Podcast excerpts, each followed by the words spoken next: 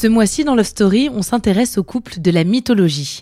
Ce thème, chers auditeurs, c'est un peu vous qui l'avez choisi. Vous me l'avez suggéré à maintes reprises sur les réseaux sociaux et je vous comprends. Il y a quelque chose de fascinant dans ces récits qui ont traversé les siècles et qui ont façonné nos imaginaires. Avant de découvrir le prochain épisode, on prend juste une seconde pour vous présenter notre partenaire. When you need mealtime inspiration, it's worth shopping Kroger, where you'll find over 30,000 mouthwatering choices that excite your inner foodie. And no matter what tasty choice you make, you'll enjoy our everyday low prices, plus extra ways to save, like digital coupons worth over $600 each week. You can also save up to $1 off per gallon at the pump with fuel points. More savings and more inspiring flavors make shopping Kroger worth it every time. Kroger, fresh for everyone. Fuel restrictions apply. Another day is here, and you're ready for it. What to wear? Check. Breakfast, lunch, and dinner? Check. Planning for what's next and how to save for it? That's where Bank of America can help. For your financial to dos, Bank of America has experts ready to help get you closer to your goals.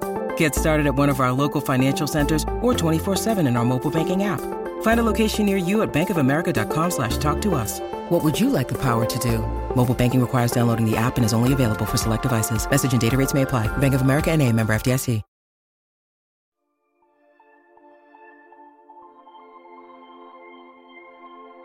Le mythe d'Isis et Osiris est un des récits les plus importants de l'Égypte ancienne. Pendant plus de trois millénaires, le culte osirien a perduré jusqu'à la conquête de l'Égypte par l'Empire romain et l'avènement du christianisme. Cette histoire incroyable nous parvient des hiéroglyphes des pyramides et de quelques auteurs grecs, comme Plutarque, dans son traité sur Isis et Osiris. C'est une histoire qui a plusieurs versions. J'ai choisi de vous raconter la plus répandue, mais libre à vous d'aller chercher l'interprétation du mythe qui vous plaira le plus.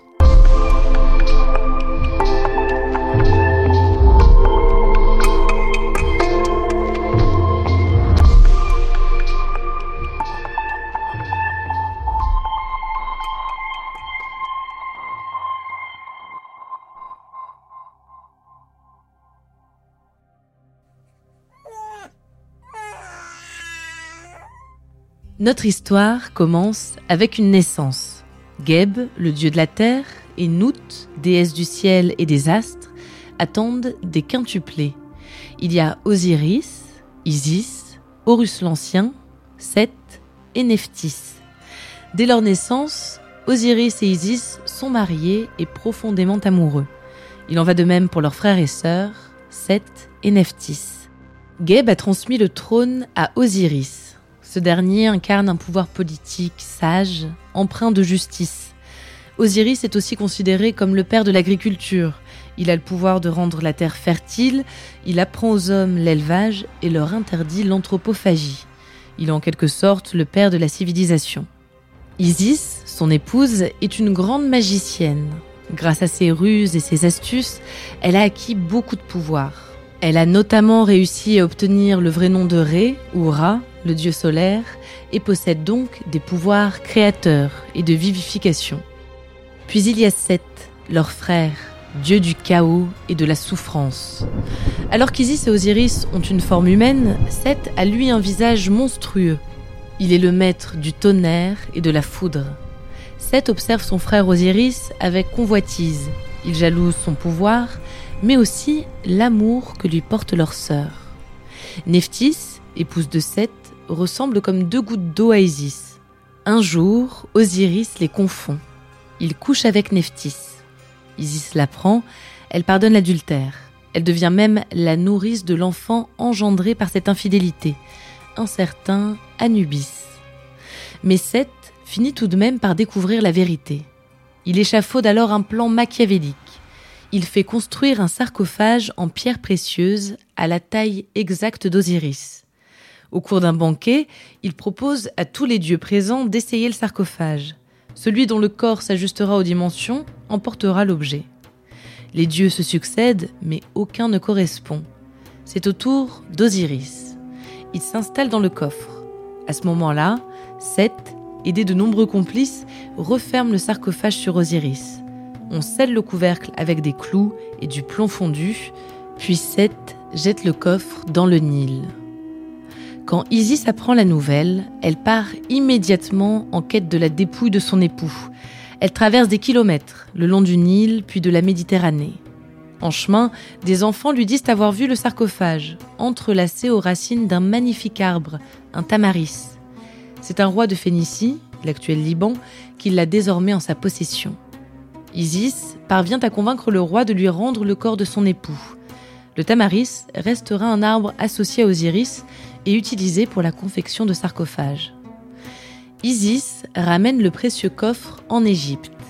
Elle le cache sur les bords du Nil, dans des marais.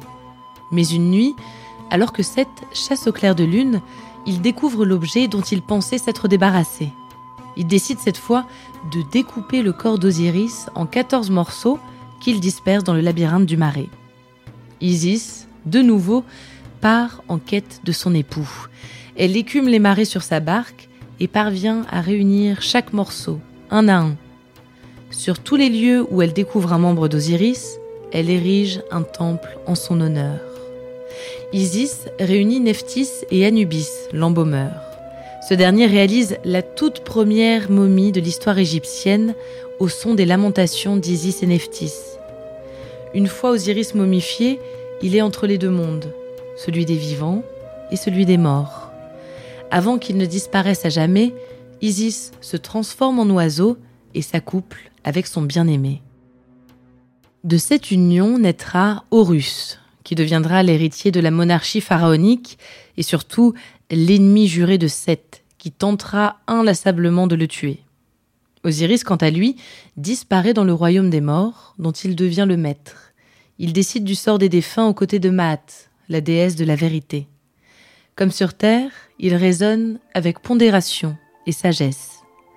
On raconte qu'Isis sera, elle, décapitée par son fils, Horus, dans un accès de colère. Les figures d'Isis et Osiris perdurent pendant des millénaires. On célèbre leur culte dans des temples dans toute l'Égypte. Ils inspireront bien d'autres divinités dans des religions multiples.